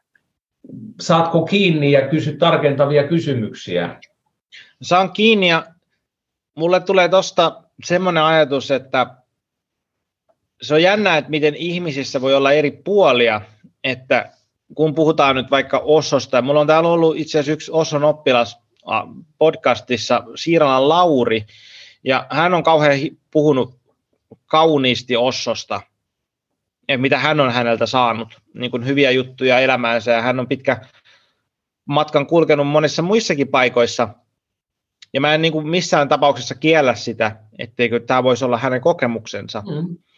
Et, et tietyllä niin. tavalla, jos, jos sä oot siellä niin kun ollut siellä Osson hyvällä puolella, kun siis Ossohan oli siis, mun mielestä hän oli filosofian professori niin kuin ennen kuin hänestä tuli guru, ja hän oli äärimmäisen älykäs, hän oli karismaattinen, varmasti niin kuin todella niin kuin myös selvänäköinen ihminen, ja ymmärsi ihmisen niin kuin mielen näitä kerroksia tosi paljon, ja varma, varmasti pystyi peilaamaan näistä niin kuin ihmisille hyviä juttuja, mutta sitten hienosti sä sanoit, että hän on tippunut näihin vääristyneisiin minätiloihin, että, että hän ei ole käynyt sitä pitkää prosessia kumminkaan ihan loppuun asti, ja hänellä ei ole ollut auktoriteetti, joka olisi voinut, tai opettaa hänelle, joka olisi voinut peilata, että hei Osso, että miten nyt tämä homma, että sä otat ajat näillä tota, Rolls täällä, että meneekö tämä nyt ihan putkeen tässä näin, että olisiko tässä nyt joku kattomisen paikka itteensä, niin sitten se on jännä, että kun on tämmöinen ihminen, jolla on niin voimakasta jotain kirkkautta,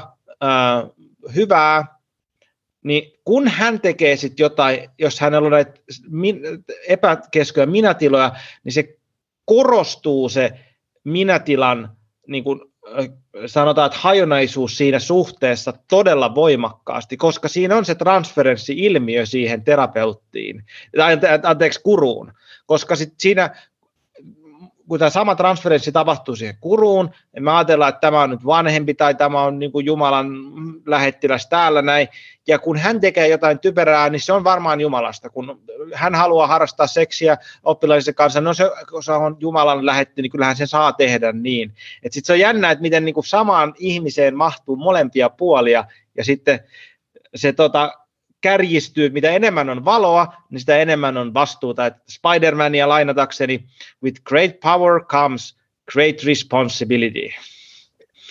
Juuri näin, ja, ja siksi nämä epäaidot minätilat, eli kaoottiset minätilat, on kauhean tärkeä ymmärtää, kun, kun tähän toistuu niin kuin valitettavasti kaoottisissa perheissä, että kun tulee tarkastus tai, tai tulee eh, sosiaalityöntekijät kylään, vanhemmat pystyy skarppaamaan ja, ja siinä ollaan vastuullisia aikuisia sen tapaamisen ajan. Ja, ja sosiaalityöntekijät ajattelevat, että no eihän täällä nyt niin iso hätää ja ihan fiksuilta järkeviltähän nämä kuulosti ja näin. Mutta sitten kun sosiaalityöntekijät menee pois, niin tiputaan niin kuin niihin kaoottisiin minätiloihin, e, jo, jo, jonka seurauksena niin lasten elämä voi olla monesti helvettiä. Mutta että, että, että, että, että kurut ja tällaiset, joilla on ikään kuin, ne on keränneet yhteisön, ja tämäkin on se, että he yleensä haluavat ympärilleen tällaiset ihmiset, joilla on kaoottisia puolia. Ei he halua sellaista yhteisöä, jossa heitä kritisoidaan jossa on, on ulkopuolelta läpinäkyvyys, sellainen niin kuin, ö, kritiikki, ulkopuolinen tarkastus, vaan yleensä pyritään suljettuihin lahkoihin, jota pidetään salaisuuksilla, lupauksilla niin kuin, kuin suljettuna. Ja, ja se väkivallan määrä on, on niin kuin hurja, mutta että juuri se, että silloin kun meditoidaan, päästään muutuneeseen mielentilaan, tietoisuuden tilaan, niin silloin siellä on sellaista vakautta, ainakin hetkellisesti. Mutta sitten kun palataan arkeen, osso tai muu, niin sitten alistavat minätilat, eli ne kaoottiset minätilat ottaa vallan. Ja, ja omia niin seuraajia käytetään vain objektina, ei erillisinä niin kuin, äh, inhimillisinä olentoina, subjekteina, vaan ne on objekteja, jolle mä saan tehdä mitä tahansa. Niin kuin vähän tämä lasi, että, että jos mä nyt haluan hajottaa tämän, niin kyllähän mä nyt sen saan tehdä.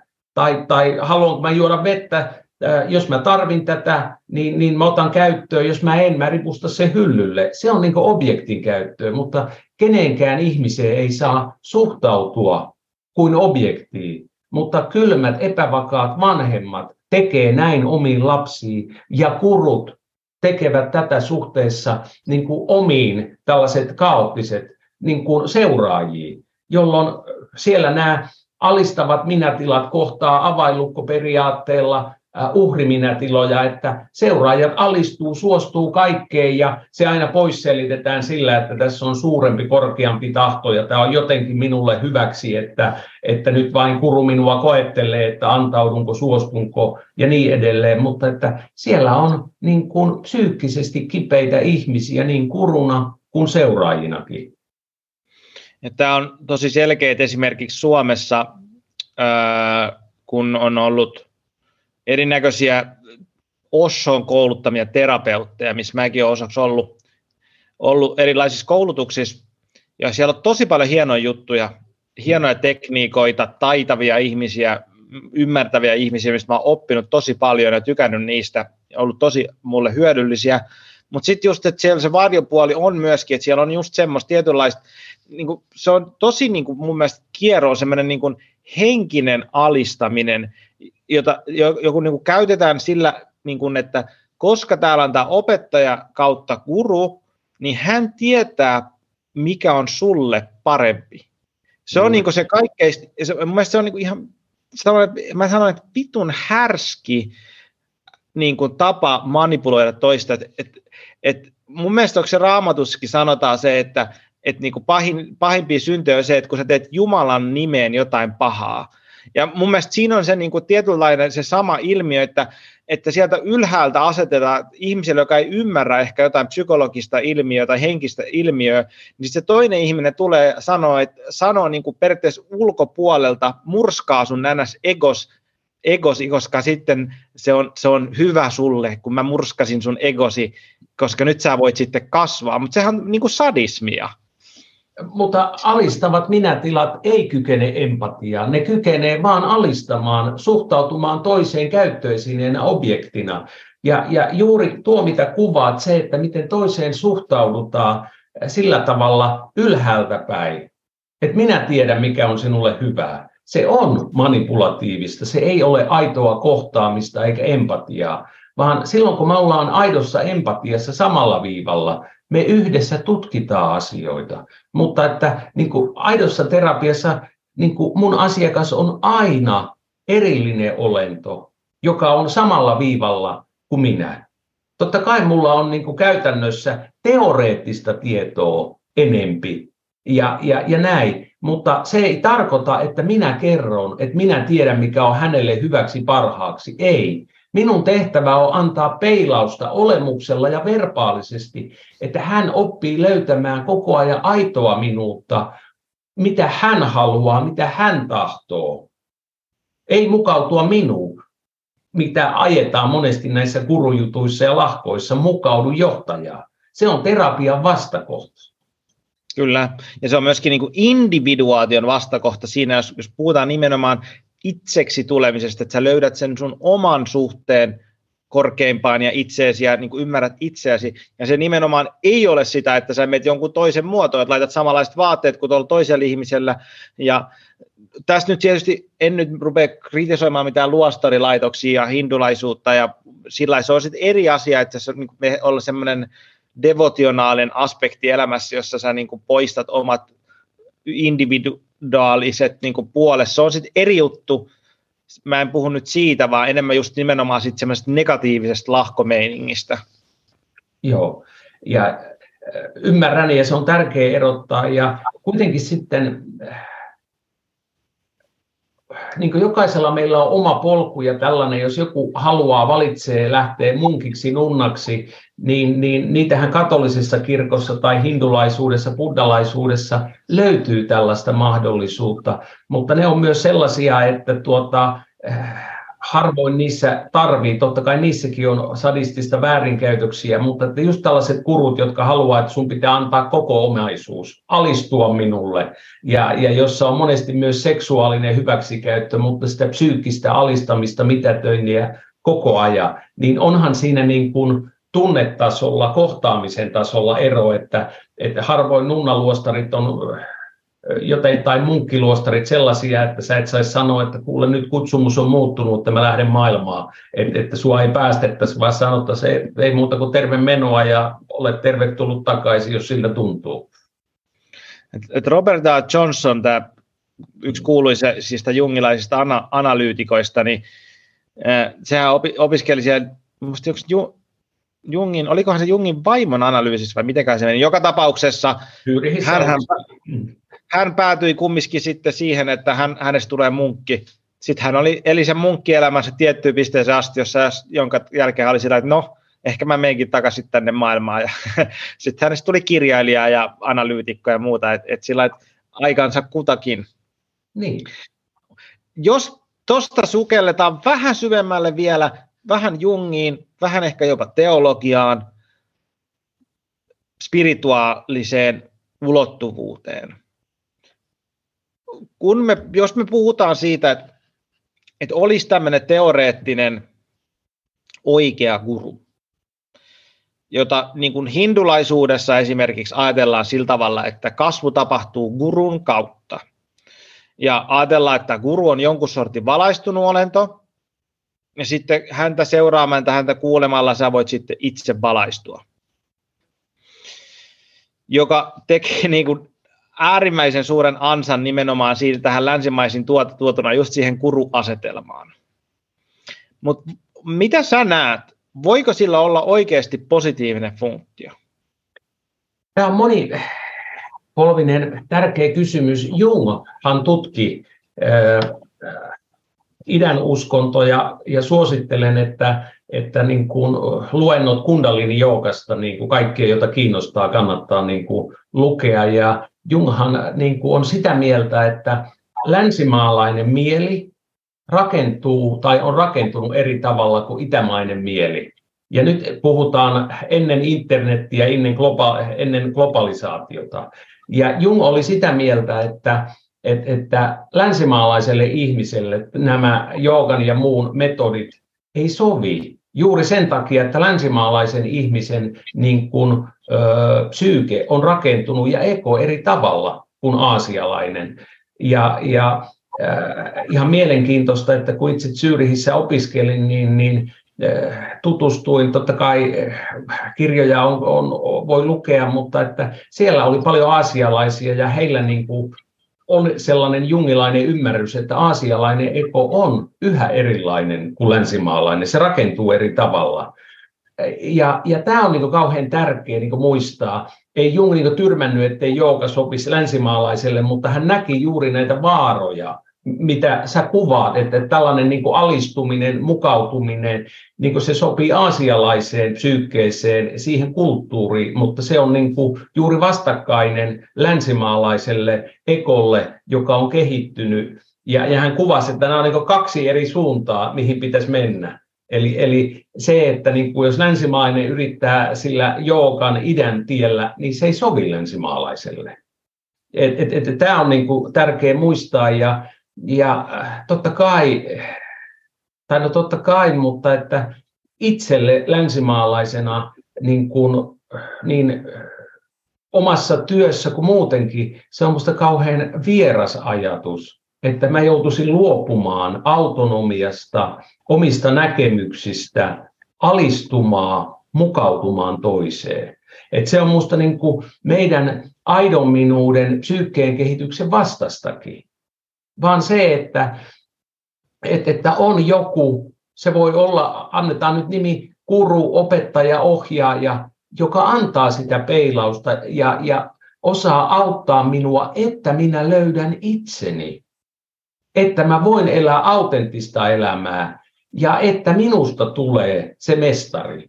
Niin kuin monesti mä tykkään käyttää tämä oppipoika kisalli mestari, että kolmijakone, että kun oli kiltassa päässyt täysvaltaiseksi mestariksi, niin pystyi ja sai ottaa sitten oppipoikia, joista tuli kisälle ja, ja sitten myöhemmin he suoritti mestarin tutkinnon, jolloin heistä tuli täysvaltaisia mestareita.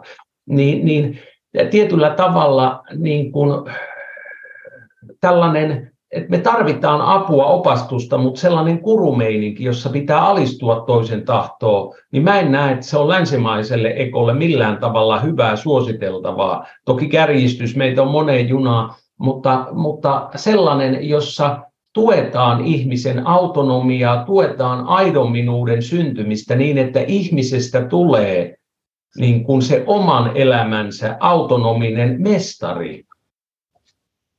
Eli, eli sä löydät sen aidon minuuden tai jungilaisittain selfie ja, ja voi elää autonomista elämää. Et, että saatko kiinni. Ja anteeksi, vielä yksi asia pitää sanoa, että mä itse tykkään sen buddhalaisista sanonnoista ja, ja näihin kuruiluihin, että jos tapaat matkallasi buddhan, tapa hänet. että, että tämäkin, että, että, että Zenissä ajatus, että äh, tietyllä tavalla, että et ole vielä Buddhan mieltä saavuttanut, jos kaipaat ja etsit niin kuin mestaria äh, ulkopuolelta. Et, et, että Buddha, luonto on sinussa itsessäsi ja sen löytäminen on tärkeintä, ei sen mestarin ulkoa. Mulla tulee tuosta kaksi mieleen ajatusta ja toinen on se, että, että tietyllä tavalla kun peilaan itseäni, ja mulla, kun mä oon ollut hyvin siis joogamaailmassa mukaan, mä oon siis joogaopettaja ja hindulaisessa ajattelussa ollut paljon mulle hyvää, ja sitten mä oon myöskin ollut tämmöisessä koulutuskokonaisuudessa, jossa oli tämmöinen gurutyyppinen hahmo, eihän nyt itseään guruksi kot, kot, kot, äh, sanonut, mutta käyttäytyi ja oli niin, ja oli tämmöinen samanlaiset ilmiöt siinä, mistä me ollaan nyt puhuttu, niin kyllä mä niin näen osaksi myöskin se, että se on ollut tosi tarpeellisen niin osa sitä matkaa myöskin, että, että, että, että vaikka mä ihan täysin samaa mieltä, että, että, että se ei niin sovi länsimaiselle mielelle niin lähtökohtaisesti, ja just se autonomian antaminen pois jollekin muulle kuulostaa ehkä jopa per, vähän perversiltä mulle, mun niin kuin, että, että tietyllä tavalla, että niin kuin siinä niin kuin tosi syvältä, se kuulostaa tosi syvältä, itsensä hylkäämiseltä.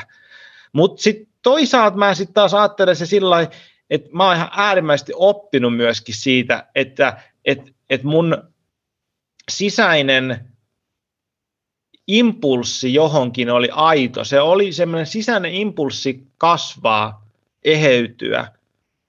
Individuaatioimpulssi oli, mutta sitten kun mun ympäristössä ei ehkä ollut semmoista hyvää ohjausta, niin mä etin sitä ohjausta jostain – vähän vaillinaisista paikoista, ja sitten mä opin paljon siitä. Että sitten tietynlainen myöskin, että kun ihmiset hakeutuu NS-gurujen luo, niin siinä on myöskin se positiivinen funktio takana, ja sitten se on tietysti sen ohjaajan, gurun tai minkä vaan niin kuin, tietysti vastuulla se, että mitä Robert A. Johnson sanoi, että jos joku projisoi sen sinun syvän sielun kullan sinuun, tai niin kuin sen, että mikä siinä on, niin pidä sitä vaalien kädessäsi ja anna se heti takaisin, kun se toinen ihminen on valmis. Eli tarkoituksen niin kuin viesti siitä, että, että jos sä oot asemassa, jossa joku ihminen idolisoi sua, niin se on äärimmäisen tärkeää, että sä ymmärrät sen ja pystyt antamaan sen idolisointi tietyllä tavalla takaisin, että ei se ole minä, vaan se on oikeasti sinä. Mutta se, se, vaatii, se vaatii aikaa, se ei tapahdu heti, että, että se kasvun prosessi on, se on asteittainen. Minusta tuottaa taas hirveän tärkeitä pointteja koska monesti ajatellaan, että tällaiset kokemukset niin kuin on se parisuhteissa tai elämässä, että etsin kurua opettajaa ja, ja kaikki oli hukkaa. Ei mun mielestä, vaan ne tuo ilmi sen meidän sisällä olevan halun tarpeen, että etsin isää, äitiä, auktoriteettia, olen jäänyt jotain vaille. Ja nämä kokemukset tuo sen esiin. Ja, ja tietenkin psykoterapiassa tapahtuu idealisoiva transferenssi, projektio, eh, niin kuin varmaan kaikissa psykoterapioissa, jossa eh, niin kuin psykoterapeuttia idealisoidaan. Mutta siksi juuri terapeutti on oltava siitä tietoinen. Ja, ja mitä Robert Johnsonkin puhuu, mutta että, että, että vielä itse se oma oma spesialiteetti rajatilatasoisen dynamiikan kanssa, jossa se aito minuus on hukassa, niin mä aina muistutan ja, ja, ja koitan hyvin usein asiakkaille, että totta kai sä yrität tässä alitajuisesti minunkin mukautua. Et tietenkin se tulee tähän terapiaan meidän välille. Mutta se, että mä oon siitä tietoinen ja, ja sä oot ainakin nyt tietoinen niin kauan kuin muistat tämän. Että terapeutti on oltava tietoinen tällaisista puolista. Ja tämä on myös sitä ammattitaitoa. Että idealisoiva transferenssi, projektio, että, että sinä olet niin viisas, osaava, pätevä ja, ja vain sinä voit minut hoitaa tai jotain muuta. Se tapahtuu, mutta että juuri se, että kun ymmärtää tämän dynamiikan ja on läpikäynyt itseä, ettei tarvi juuttua ja rakentaa siihen. Koska valitettavasti meillä on myös terapeutteja, jotka haluaisi olla kuruja ja, ja, ja pitää asiakkaat niin loppuelämää, että he saa olla se kuru ja heillä on seuraajat. Ja, ja se ei ole niin kuin enää psykoterapiaa, vaan se kääntyy sen vastakohdaksi, asiakkaan hyväksikäytöksi. Eli, eli se ilmiö on, on olemassa joka puolella ja siksi taas terapeutin reanalyysi ja työnohjaus on äärettömän tärkeää. Siitä olikin, mä haluaisinkin kysyä sulta, tuosta mä aikaisemmin laitoin, laitoin yhden kysymyksen tuohon ylös, että miten terapeutti välttää sen vaaran, ettei asetu siihen kurun asemaan.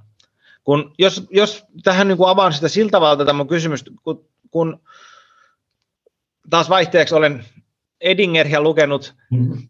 ja Egon ja arkkityyppisen itsen suhteesta paljon, paljon sitä mietiskellyt ja sitä, että jos ajatellaan niin kuin nyt sitä gurua nyt vaikka, että siinä me proisoidaan siihen guruun tämmöinen täydellisyys, eli vaikka Jumala tai että toi on valaistunut tuolla noin.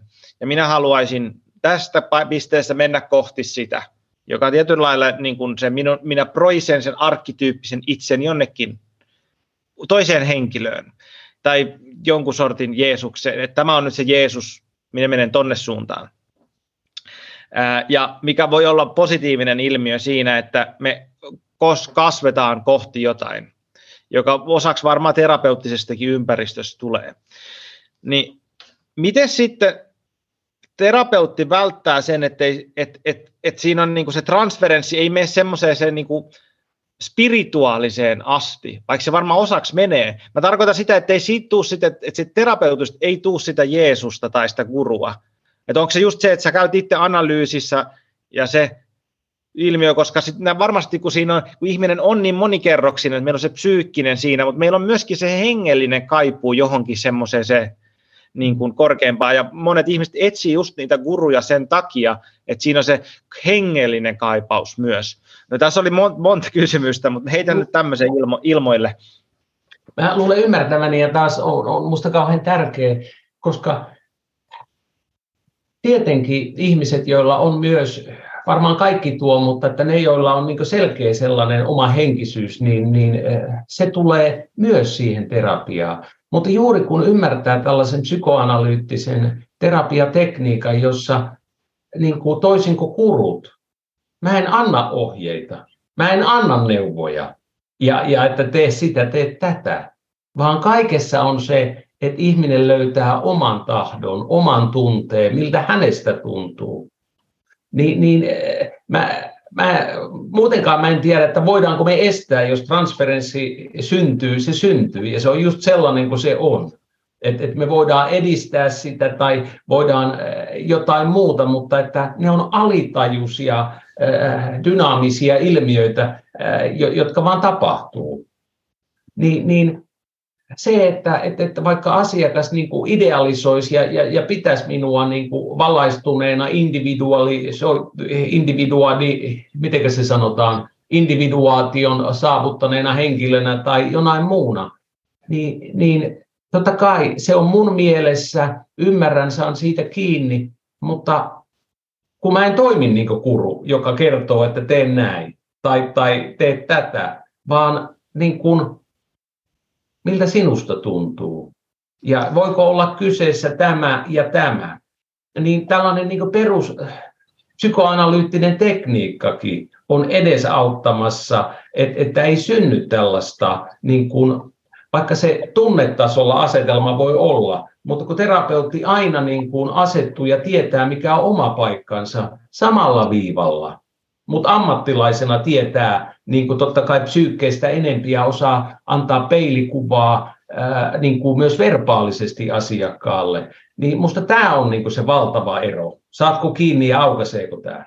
Joo, saan kiinni ja tulla tulee niin mieleen varmaan tuosta, joskin en ole mitään reanalyysejä käynyt eikä muutenkaan, niin varmaan niin paljon pitää käydä läpi niin kuin valtaa, itsessään vallanhimoa, nautintoa ja siitä, että tuntuu hyvältä, kun joku idolisoi.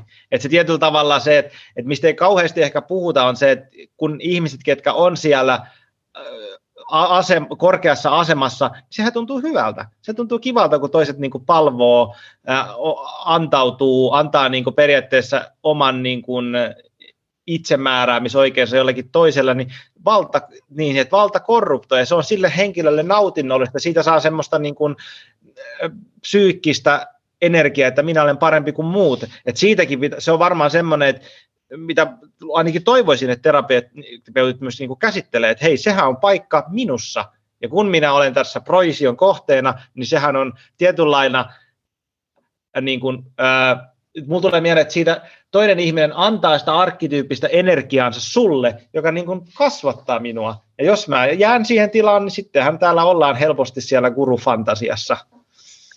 Juuri näin. Ja, ja tätä tarkoitti, että siksi ne omat reanalyysit sen pitkän perusanalyysin lisäksi ja jatkuva työohjaus.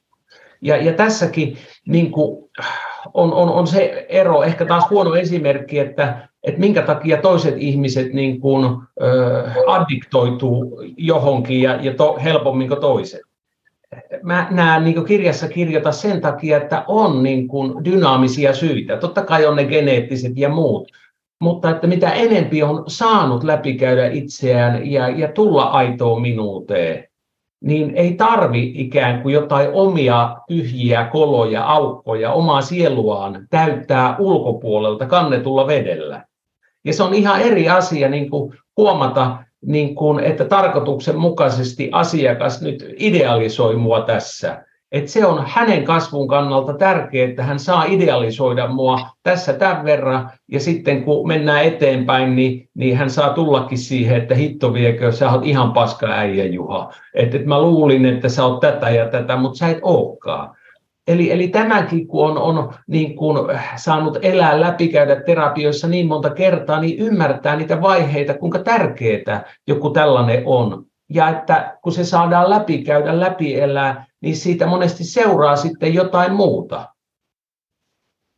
Eli, eli eh, myös eh, se idealisointi on kauhean tarkoituksenmukaista projisointia, monesti sehän on niin kuin, monesti niin veljissä näkyy tämä, että mitä isoveli tekee, niin pikkuveli haluaa oppia kaiken ja tehdä saman, ja sillä tavalla hän niin idealisoi ja interjektio, inkorporaatio, hän oppii ja, ja nopeasti ja niitä asioita, mitä isoveli. Niin samalla tavalla, että jos terapeutti on vakaa, ymmärtävä, lempeä, niin, niin asiakas sisäistää näitä asioita ja sitä vuorovaikutussuhdetta ja alkaa suhtautua itseen, omaiseen, omaan sisäiseen subjektiin omilla sisäisillä objekteilla tai päinvastoin, niin kuin terapeutti suhtautuu häneen. Eli tulee lämpöä, ymmärrystä omaan psyykkeeseen.